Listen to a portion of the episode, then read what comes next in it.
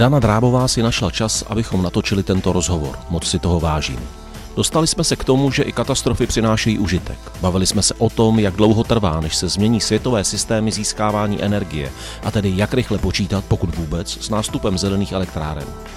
Věděli jste, že všechna energie na Zemi pochází ze Slunce? A jak se změnilo veškeré železo světa po výbuchu v Hirošimě? Nemusíte být energetici, aby vás tento rozhovor bavil a aby byl objevný. Dana Drábová má totiž dar lapidárních a přímočarých odpovědí. To je u odborníků jejího kalibru vzácné a cené. Začíná další Houseboat Talk Petra Horkého. Užijte si ho.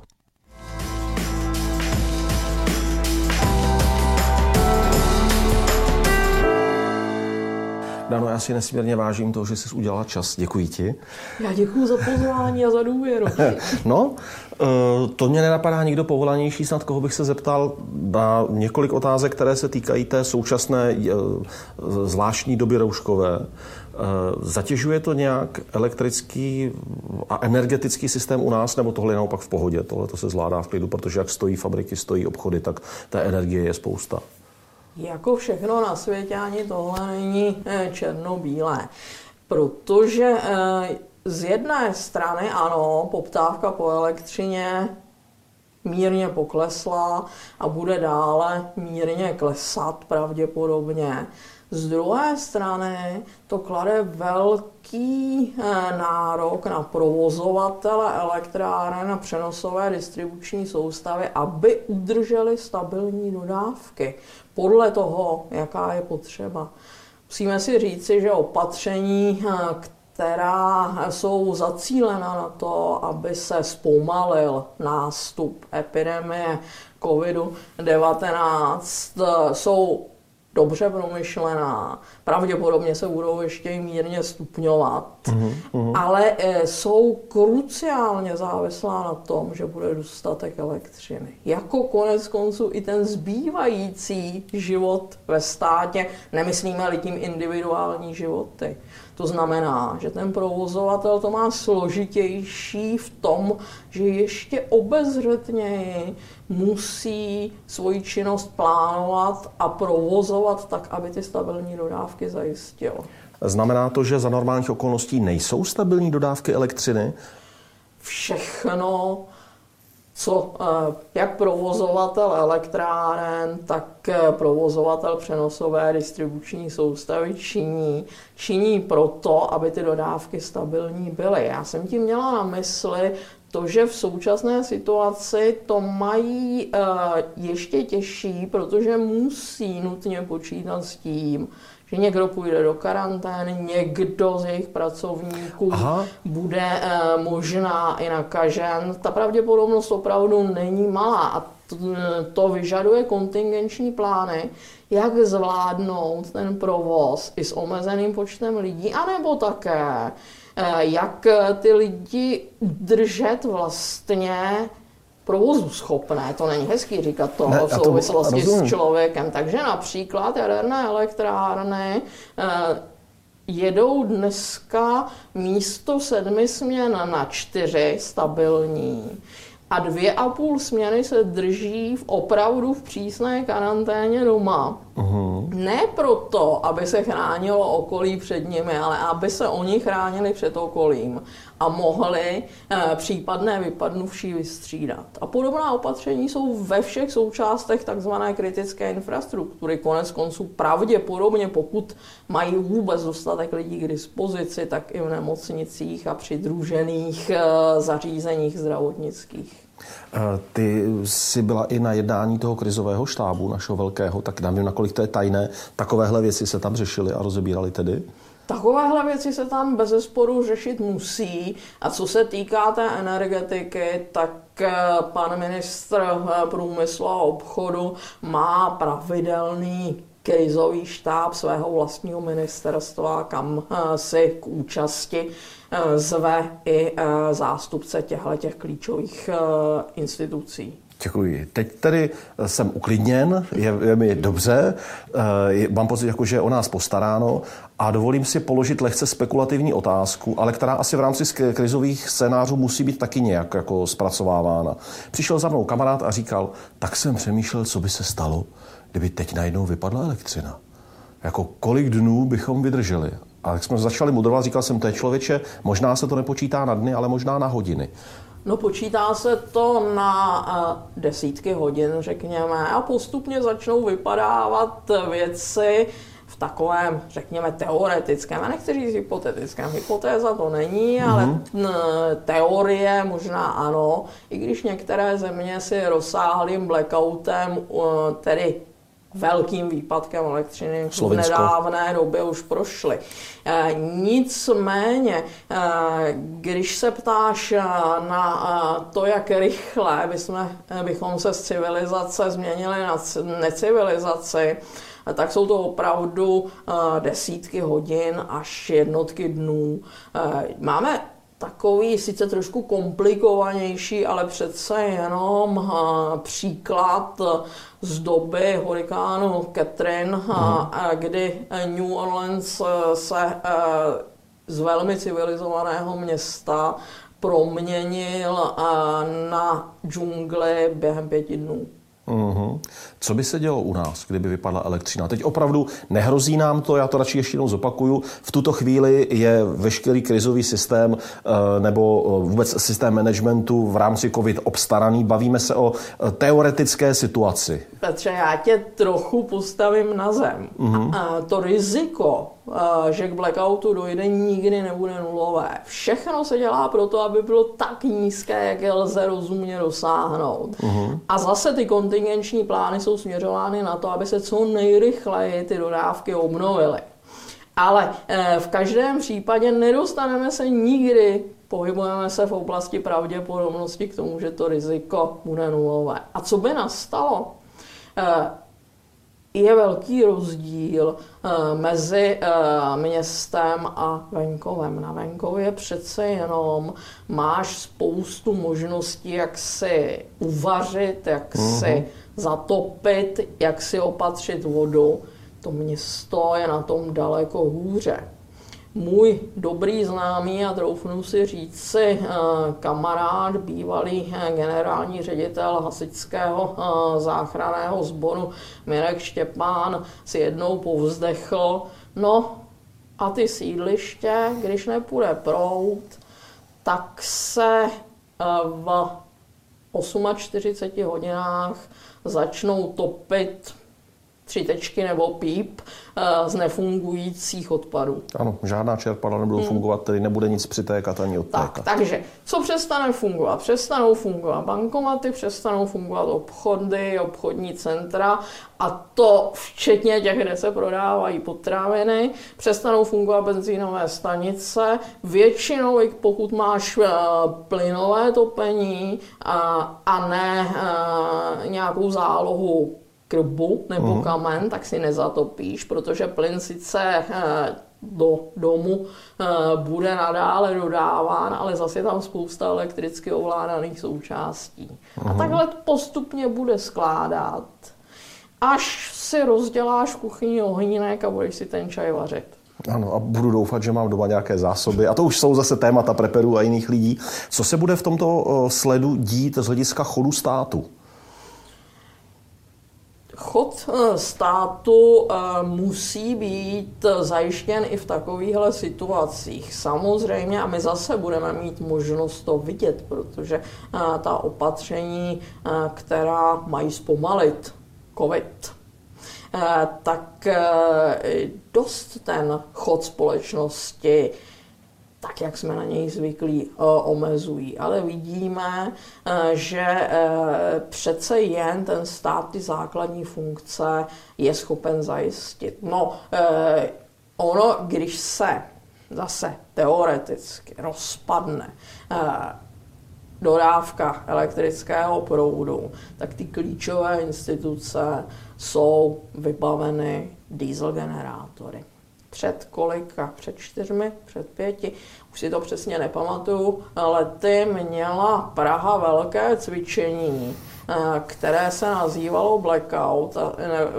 které přineslo spoustu poznatků, jako například, že klíčové instituce jako některá zdravotnická zařízení jsou těmi dýzly vybavená, ale nikdy je nespustili.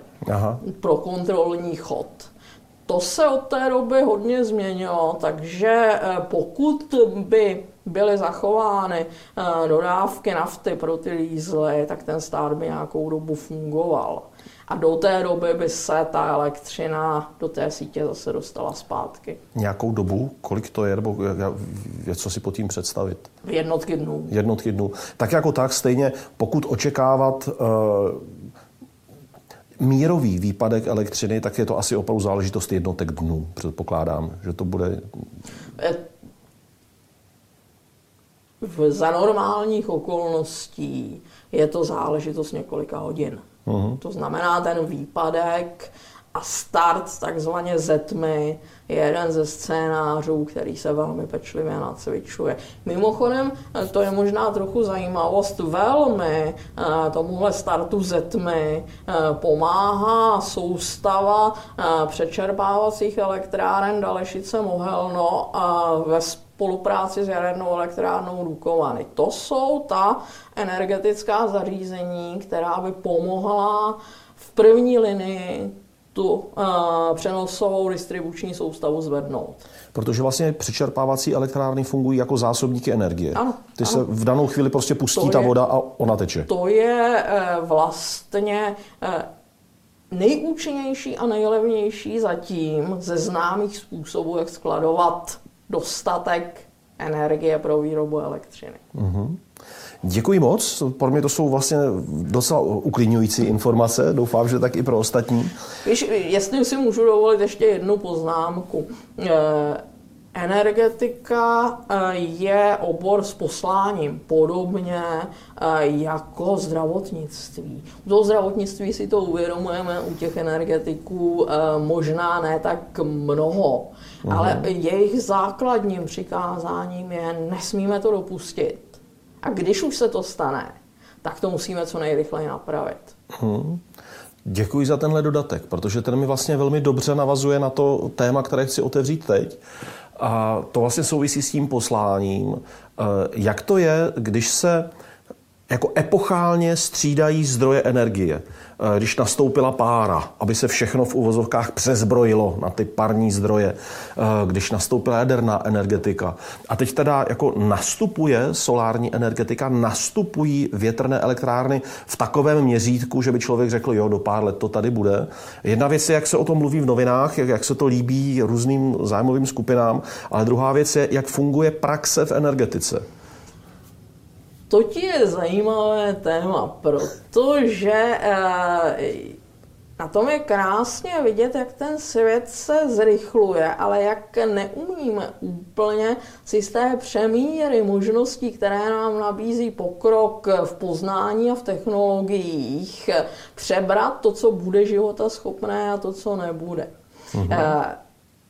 Než se lidi dostali od toho, že se naučili, jak používat oheň, jak ho rozdělat, jak ho udržet, k tomu, aby byli schopni vyrábět průmyslové teplo. To je to tvoje století páry a průmyslová revoluce tak uplynulo možná milion, možná něco méně let. Hmm. Než se dostali od využívání fosilních paliv, zejména uhlík, využívání jaderné energie, tak už to bylo něco okolo 150 let. Otázka, bude tahle ta dynamika pokračovat? E, já si velmi vážím a moc ráda čtu knížky jednoho ze slavných Čechů, který je ale slavnější ve světě než u nás, to je pan Václav Smil, uh-huh. Čecho-Kanaďan, eh, který se energetikou a i jinými oblastmi, eh, které s ní souvisejí, eh, zabývá, jehož názory si velmi rád čte, Bill Gates a velmi si jich považuje. A Václav Smil upozorňuje na to, že ta energetika je obor s velkou setrvačností. Mm-hmm. A Ono je to dobře. Ono je to dobře pro to, co jsme si říkali před chvílí, protože v dodávkách energie pro zajištění každodenních životních potřeb člověka není místo pro žádné dobrodružství a pro žádné pokusy. Mm-hmm. A e, tím pádem představovat si, že ta energetická soustava různých zdrojů, tak jak ji známe dneska, se nějak pronikavě změní za pár let, je naivní. To nepůjde prostě. Čímž nechci říct, že bychom na uh, technologiích, které využívají obnovitelné zdroje, zmínil si slunce, zmínil si uh, vítr, neměli dál pracovat, ale měli bychom si dobře uvědomovat, jaké jsou jejich možnosti, jaké jsou jejich výhody, jaké jsou jejich slabé stránky. A já nevěřím úplně tomu, eh, že eh, se eh, v dohledné době, několika desítek let, řekněme, podaří z těch obnovitelných zdrojů pokrýt naše energetické potřeby alespoň z poloviny. Může se to podařit. Může. Pokud ovšem ta spotřeba klesne z toho dnešního, z té dnešní úrovně na zhruba polovinu. Tak, ty, krajně nepravděpodobné. To je krajně nepravděpodobné. Iž ono také možná je důležité uh, zmínit to, že energie slunce, energie větru tady byla vždycky. Vždycky tady bude. Ale proč o tom mluvím v téhle chvíli, je to, že uh, zatím uh, jsme neukázali za celých těch mnoho set tisíc let, že bychom z ní uměli využívat nějakou velkou část. Ano, neměli jsme technologie, znalosti, které máme dneska. Ale taky eh, je třeba si uvědomit, že ty technologie, které dneska jsou uplatňovány třeba ve fotovoltaické eh, elektrárně, jsou eh, naprosto zatím závislé eh, na chemických elementech a dostupnosti chemických elementů, kterým se ne nadarmo říká vzácné kovy a kovy vzácných zemin. Proč? No protože při tom velkém třesku a následných kosmologických procesech jich nevzniklo zrovna moc. A nejsou některé obnovitelné, možná, že můžeme leco recyklovat, ale nárůst e, fotovoltaických panelů a konec konců i větrných elektráren nad nějaké meze bude znamenat, že e, těchto těch nezbytných chemických prvků začne být velký nedostatek. Nemluvím ani o litiu, i když ani toho v té zemské kůře není nejvíc. Mm-hmm. Ale mluvím opravdu o takových eh, chemických elementech, jako je neodym, praseodym, konec konců eh, i kobalt a podobně. Uh, já se to v hlavě, jak tě poslouchám, strukturuji. Uh, jezdím řadu let do Mongolska, vyjde mi to, že tam vždycky nějak vrátím a sleduji obrovský nástup tam právě třeba fotovoltaických malých elektráren. Čtyři jurty, solární panel a najednou ano, popojdej. A tam to patří, tam to patří, protože ty fotovoltaické panely určitě mohou vylepšit život tam. Tam to je skok, se zatím, skok nahoru obrovský tam, kam se zatím nevyplatí nebo není možné dotáhnout dráty z nějakého obzvlášť, velkého zdroje. Obzvlášť jsou to kočovníci. Pro ně toto je dar. Přesně tam to patří a tam ty obnovitelné zdroje mají svoje, já bych skoro řekla, nezastupitelné místo. Zatím. Jak se díváš na ostrovní energetické systémy? Rodinný dům, střecha pokrytá solárními panely. Určitě v těch lokálních komunitách, jak už jsem zmínila, ten venkov, eh, i to svoje místo má, může to významně přispět k energetické bezpečnosti. To je to správné místo pro ty současné technologie obnovitelných zdrojů. Ač musím říct, že jsem neviděla dům, do kterého by nevedly dráty. Uhum, uhum. Jak se, eh, a teď fyzická osoba, pomím tvůj společenský vliv, tvoji profesní pozici, ty jako Dana Drábová, jak se díváš na nástup elektrických aut? Já o tom mám zatím své pochybnosti. Konec konců si připomeňme, zase podívejme se zpátky, že první elektrické auto vymyslel Henry Ford, byl jim nadšen eh, právě i z důvodu velké jednoduchosti toho elektrického motoru ale eh, to eh, auto jako prototyp pro nějaký další rozvoj úspěch nemělo. No, ono se říká, že to Ford naopak jako zařízl a zastavil kvůli obchodu. Že řekl, že prostě ne, ze spalovacích aut bude mnohem větší biznis a takže to zaříznul. Slyšel jsem, četl jsem, nevím. Ale i to, může, i to může být ten důvod samozřejmě. V každém případě ta technologie toho elektrického motoru už je tu pěkně dlouho. A teď se můžeme ptát, eh, je eh, to, že se elektromobily moc nerozšířily, eh, důsledek toho, že ta zatracená ve velkých úvozovkách, tím vděčíme za uh, to, jak ta naše civilizace vlastně vypadá. Fosilní paliva byla do posud tak levná. Uh-huh, uh-huh. A nebo je to důsledek toho, že ta technologie není uh, ještě tak zralá, aby dokázala um, pokrýt ty naše potřeby mobility. Zase. Jak kde? Mně se zdá, že elektromobily mohou zachránit eh, nebo pomoci zachránit eh, ovzduší ve městech. Uhum. To jsem zažil na Sri Lance, skoková změna mm během dvou let, promiň, že ti skáču do řeči. Určitě. Kolombo, eh, hlavní město Sri Lanky, nedalo se tam dýchat a fakt během dvou let, kdy byly razantní daňové úlevy těm, co nakupovali elektroauta, najednou to město se vyčistilo. To jsem nevěřil svým očím. A nosu.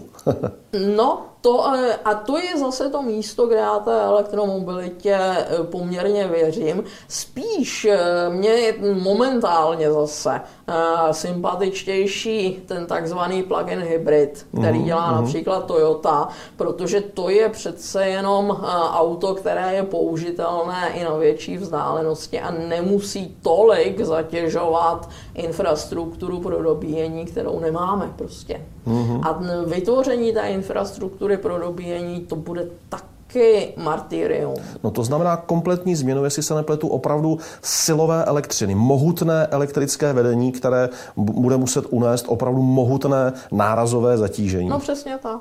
Přesně a to tak. nemáme, to nikde na světě vlastně... Zatím to máme eh, v dostatečné míře pro ty jednotky tisíc elektromobilů, které u nás jezdí, ale ne pro 5,5 milionů mm-hmm. aut. A to nemluvím o nákladní dopravě. No. Francie a Německo to zkouší. Ve Francii teď nedávno zavřeli jednu celou síť, odstavili, protože vykazovala poruchovost, takže zase nad tím vlastně vysí otazníky, jak to bude vypadat. Ale to neznamená, taky si nemůžeme prostě představovat, že všechno bude takhle, mm-hmm. lusknutím prstů. Musíme trpělivě na těch věcech pracovat. Jistě, že na těch technologiích pro ty elektromobily uh, se dá ještě spousta věcí vymyslet a možná, uh, že ta současná uh, jak to říct, já nechci říct kolaps, protože hm, civilizace nekolabuje. Ten, mm-hmm. Ta současná změna spojená právě uh, s covidem mm-hmm. uh, povede i k, ke změně myšlení a ke změně životního stylu. Čím déle ta opatření budou trvat, tím více se naučíme jinému stylu práce a možná jinému stylu života. A možná, že se otevře i příležitost eh, rychleji vyvíjet technologie, které tomu novému nebo změněnému stylu života budou uh, více odpovídat. Což by byl ten přínos, jak říkali staří římané, že i katastrofy přinášejí užitek, což by byl ten užitek, který bychom z covidu měli vydestilovat. Já si myslím, že určitě už teď v mnoha hlavách nastala změna směrem k té soběstačnosti. A že tam právě uh, komunitní zdroje energie hmm. nebo rodinné zdroje energie, tam si myslím, že nastane obrovská změna, obrovský posun a poptávka. Moc bych to ráda viděla, ale má to zase svoje ale. Nevíme, co udělat s městy a nevíme, co udělat s průmyslem. Mm-hmm. Zatím. Ano, ano. Bude-li jaký průmysl, ale já si myslím, že bude muset být, protože spousta věcí i pro, řekněme, znalostní ekonomiku vyžaduje nějaký hardware. Mm-hmm. Ono určitě, eh, já si cením této debaty, protože ji vnímám, že to je pohled tady a teď. Mm. Protože eh, to jsou takové ty příběhy, Grahamu Bellovi taky řekli, telefon, no dobrý, ale to by všude musely být dráty. No mm. a trvalo pár let, byla touha komunikovat a tím pádem byly dráty. No, Vzniknaly touha a poptávka a zájem posílit eh, nové zdroje energií, pak i vznikne tlak na tu vědu, aby to posouvala dopředu. Bez sporu, bez sporu. Eh, já si teď eh, vezmu historku právě z mongolské goby, kde jsem si povídal, no, pak jsme si znakovali s Mongolem, eh, který měl právě několik solárních panelů a eh, z té komunikace jsem vyrozuměl, že on se tak jako smál tomu, proč já říkám, že by neměl mít elektřinu, protože jako, že, že je všude. Sluníčko svítí, energie nekonečně mnoho. A mě jako v tu chvíli popadl pocit, že na tom vlastně něco je. Jestliže vezmu Newtonův zákon o zachování energie, tak každá energie, kterou kdokoliv kdekoliv spotřebuje, se vlastně jen promění v energii jiného typu, tím pádem... Kterou už neumíme použít. Tam je ten slabý bod, je to tak? Samozřejmě, že je to tak, tak eh, platí eh, ta slavná Einsteinova rovnice, aspoň v tom našem atomárním vesmíru, eh, platí, že E se rovná mc na druhou, to znamená hmota, energie ani nevznikají, ani nezanikají, jen se mezi sebou navzájem přeměňují. A těch forem energie je hodně velké množství a některé z nich použít umíme více, některé méně, některé vůbec zatím. Takže eh, ono to, eh, celý ten eh, energetický hlavolám eh, směřuje k tomu, jak využít co nejvíce hmoty na to, abychom z ní získávali energii, eh, která bude mít, eh, teď mi promiň ten eh, trochu odborný výraz, dostatečnou energetickou hustotu. To je problém uh, sluneční uh, a, větrné energie. Odběhnou, udělám poznámku pod čarou. Kdybychom uměli využít energii slunečního záření, která dopadá uh, na povrch země, více než to umíme teď, tak máme vystaráno. Ale my to prostě neumíme. Uh-huh. Konec konců všechny energetické zdroje, a to směřuje k tomu, e, čím si e, tohle téma začal, všechny energetické zdroje, které na Zemi známe, jsou nějakou konzervou slunečního záření, které kdy na Zemi dopadlo. Třeba 300 milionů let stará fosilní paliva jsou zakonzervovaná sluneční energie, která prošla Aha. přes fotosyntézu ano, ano. a přes další procesy v zemské kůře. Ale na začátku je vždycky ta jaderná reakce, která eh, probíhá vnitru slunce a která nám posílá sluneční záření. To je úžasná úvaha. Vlastně i s tím spojením, že to je opravdu jaderná energie uvolněná sluncem, která přiletí k nám a kterou my se nějak učíme zpracovat, to jako... To je dobré. Funguje, existuje termín něco jako recyklace energie, u aut rekuperace energie, kde se využívá při brždění vznikající teplo nebo uh, pro dobíjení baterií. Uh, pracuje se s tím nějak na obecnější rovině? No to se vracíš mm, k tomu, eh, nemám to úplně rozmyšlený, ale to se eh, podle mě vracíš k tomu, že eh, energie kterou využijeme, tak ji využijeme s nějakou účinností, to znamená nějakou její část a ten zbytek se promění na něco jiného, co buď umíme využít, nebo neumíme využít. Uh-huh.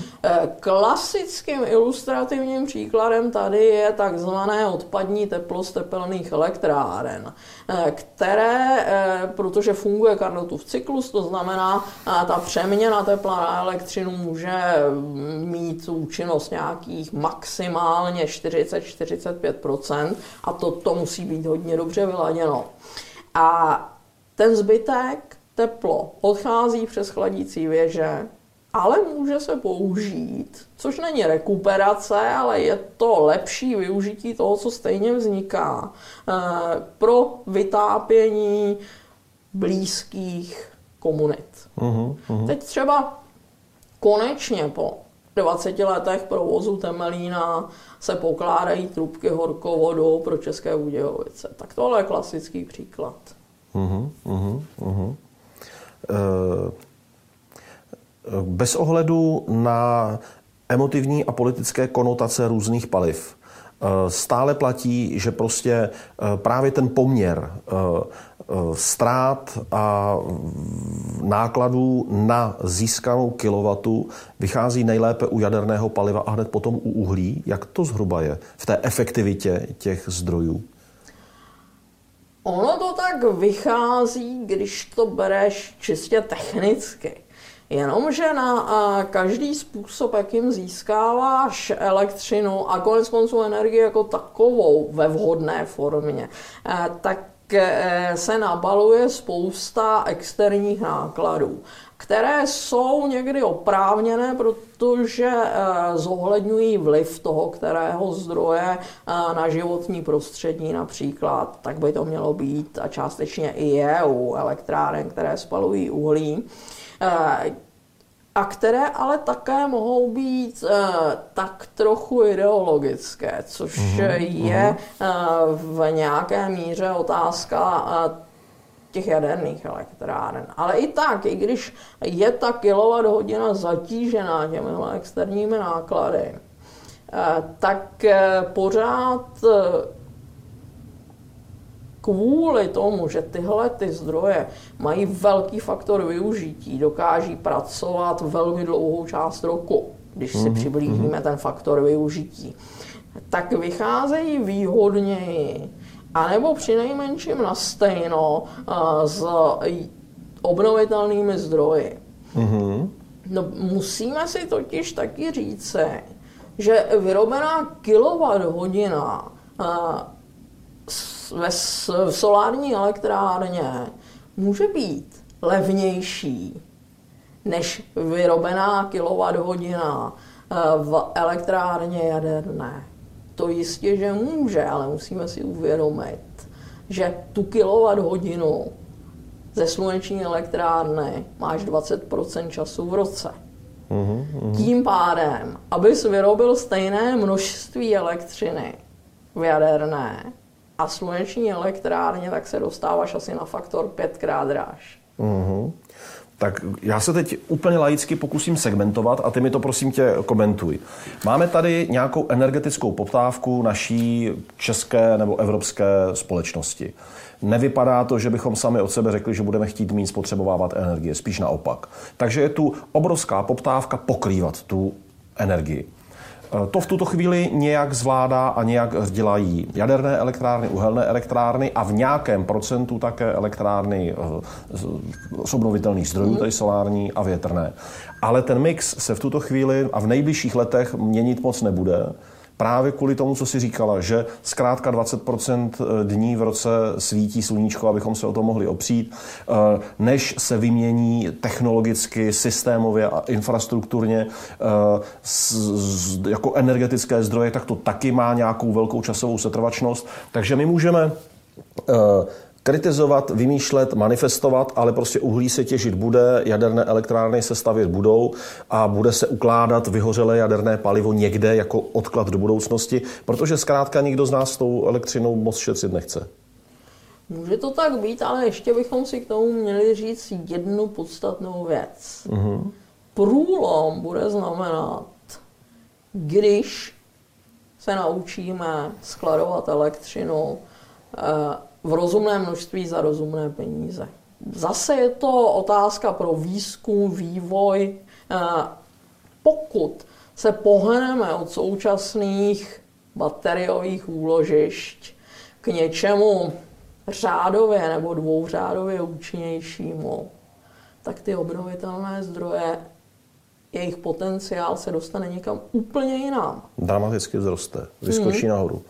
Technologie baterií prodělává v posledních letech jako bouřlivý rozvoj. To je obrovská Ani věc. Ne, ne, ne. Já mám pocit, že právě naopak všechny věci, jako jsou drony, jako jsou mobily, které vydrží dlouho, to jsou věci, které před pár lety byly naprosto nemyslitelné. Jasně, ale to je pořád malý množství. No, to je furt málo. Malý rozměr. Eh, baterie do domácností, to je pořád málo. To pořád hmm, není ono. Iž, eh, Baterie do domácnosti je fajn a jsem fakt daleka toho, že bych eh, se tomu posmívala. Mm-hmm. Ale pořád musíš mít na mysli to, že za nějakou dobu tu baterii budeš muset z něčeho nabít. Což ve spoustě procent času ti vyjde tak, že když je vybitá, tak začne to sluníčko svítit nebo ten vítr foukat. Ale pak přijde období, Němci to dobře znají z minulého mm-hmm. roku, možná, možná už i z letošního, e, přelomu ledna a celého února, kdy ani nesvítilo, ani nefoukalo, taková byla inverze. Uh-huh. Z čeho pak tu baterii nabiješ? Z jaderné elektrárny nebo z uhelné no, elektrárny? No, nebo z plynové. Ještě. Nebo z plynové, ano. ano, ano. No, tak, takže tohle, tohle, je ten, tohle je ten problém. Ano, e, ty technologie baterií udělaly krok e, a dost velký krok dopředu z hlediska účinnosti, z hlediska výdrže, ale pořád to není ono, pořád je to ten systém, který nám tady zanechali pánové e, Volta a spol a my potřebujeme něco možná na bázi nanotechnologií. Ten, máme tady nějaké nadějné projekty v České republice, uh-huh. ale pořád se to nepodařilo dostat do uh, rutinního využití, aby bylo vidět, že to opravdu funguje.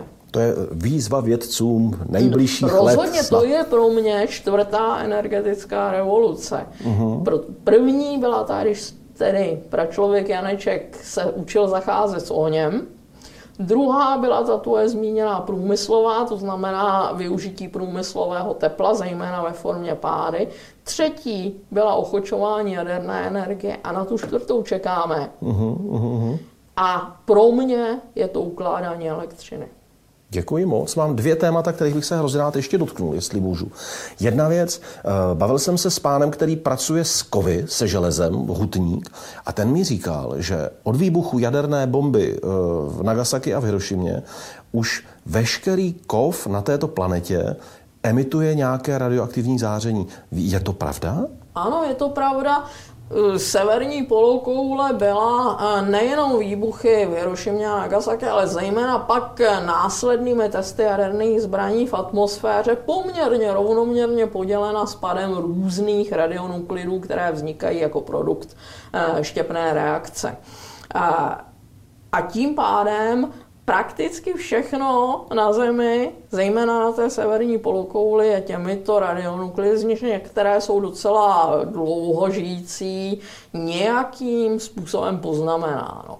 Mm-hmm. A to já ti k tomu, když dovolíš, eh, řeknu jednu takovou eh, z mého pohledu eh, zajímavou věc.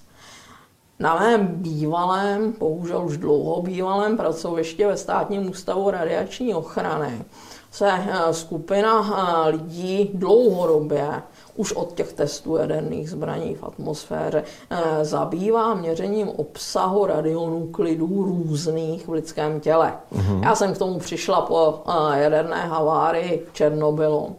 A ten obsah radionuklidů v těle je velice nízký. Eh, to znamená najít měřící metodu, jak bys to zjistil přímo, eh, není sice složité eh, metodicky, ale složité je to realizovat, protože potřebuješ velmi dobře tu studovanou osobu, pokud to chceš dělat in vivo, to znamená přímým měřením toho člověka, což je v mnoha případech ta nejlepší metoda, tak potřebuješ toho člověka odstínit od takzvaného přírodního pozadí, to znamená mm-hmm. od radioaktivity, která nás obklopuje, ať chceme nebo ne, která je tady od začátku, uh, od vzniku uh, naší planety a planetární soustavy. No, abys to udělal, tak eh, si buduješ takzvané stínící kopky, což mm-hmm. jsou velmi tlusté vrstvy železa, mědi a dalších e, materiálů, které tedy umožňují to okolní záření odseparovat. No ale sehnat to železo, tak mm-hmm. aby v něm nebyly ty radionuklidy, které si zmínil, to je tedy oříšek. Takže v tom státním ústavu radiační ochrany jsou dva typy toho železa. Jedno pochází z německých tanků, které Páni. byly tedy vyrobeny ještě před těmi výbuchy. A druhé bylo získáváno ve Vítkovicích v takzvaných řízených tavbách, kde se velmi pečlivě do těch tavev vybíral eh, materiál s co nejnižším obsahem těle těch spadových, řekněme to, radionuklidů. No to je věc. Já jsem myslel, že to bude směřovat k tomu, že mi řekneš, a to záření je stejně tak bezvýznamné a tak malé, že to jako nehraje roli, ale to... To je spíš zajímavost toho, ano, protože ano. ono skutečně nehraje roli, ale jsou aplikace, kde to vadí. Tak jsem ti chtěla dát příklad jedné z nich. Tak mi řekni ještě nějakou. Proč to chci? Eh, jde mi totiž o to, že eh, ta zpráva zní vlastně strašně alarmujícím způsobem. Od výbuchů a od dalších testů jsme si ozářili celou planetu a všechno železo září, tak to člověk má pocit, že se pohybuje, jak to máme v hlavě z toho seriálu o Černobylu, opravdu, že všechno kovové se změnilo ve vraždící stroj, což je nesmysl. Ale Petře, a to je právě to, co jsem se snažila naznačit. Ať chceme nebo ne, tak každou chvíli našeho života jsme obklopeni tím přírodním pozadím, to mhm. znamená takzvanými primordiálními radionuklidy a zářením, eh, které z nich pochází, které v zemské kůře, uran, thorium, draslík 40, také nesmíme zapomenout na kosmické záření, které k nám dopadá z vnějšího vesmíru. Eh, takže eh, ano, všechno je radioaktivní.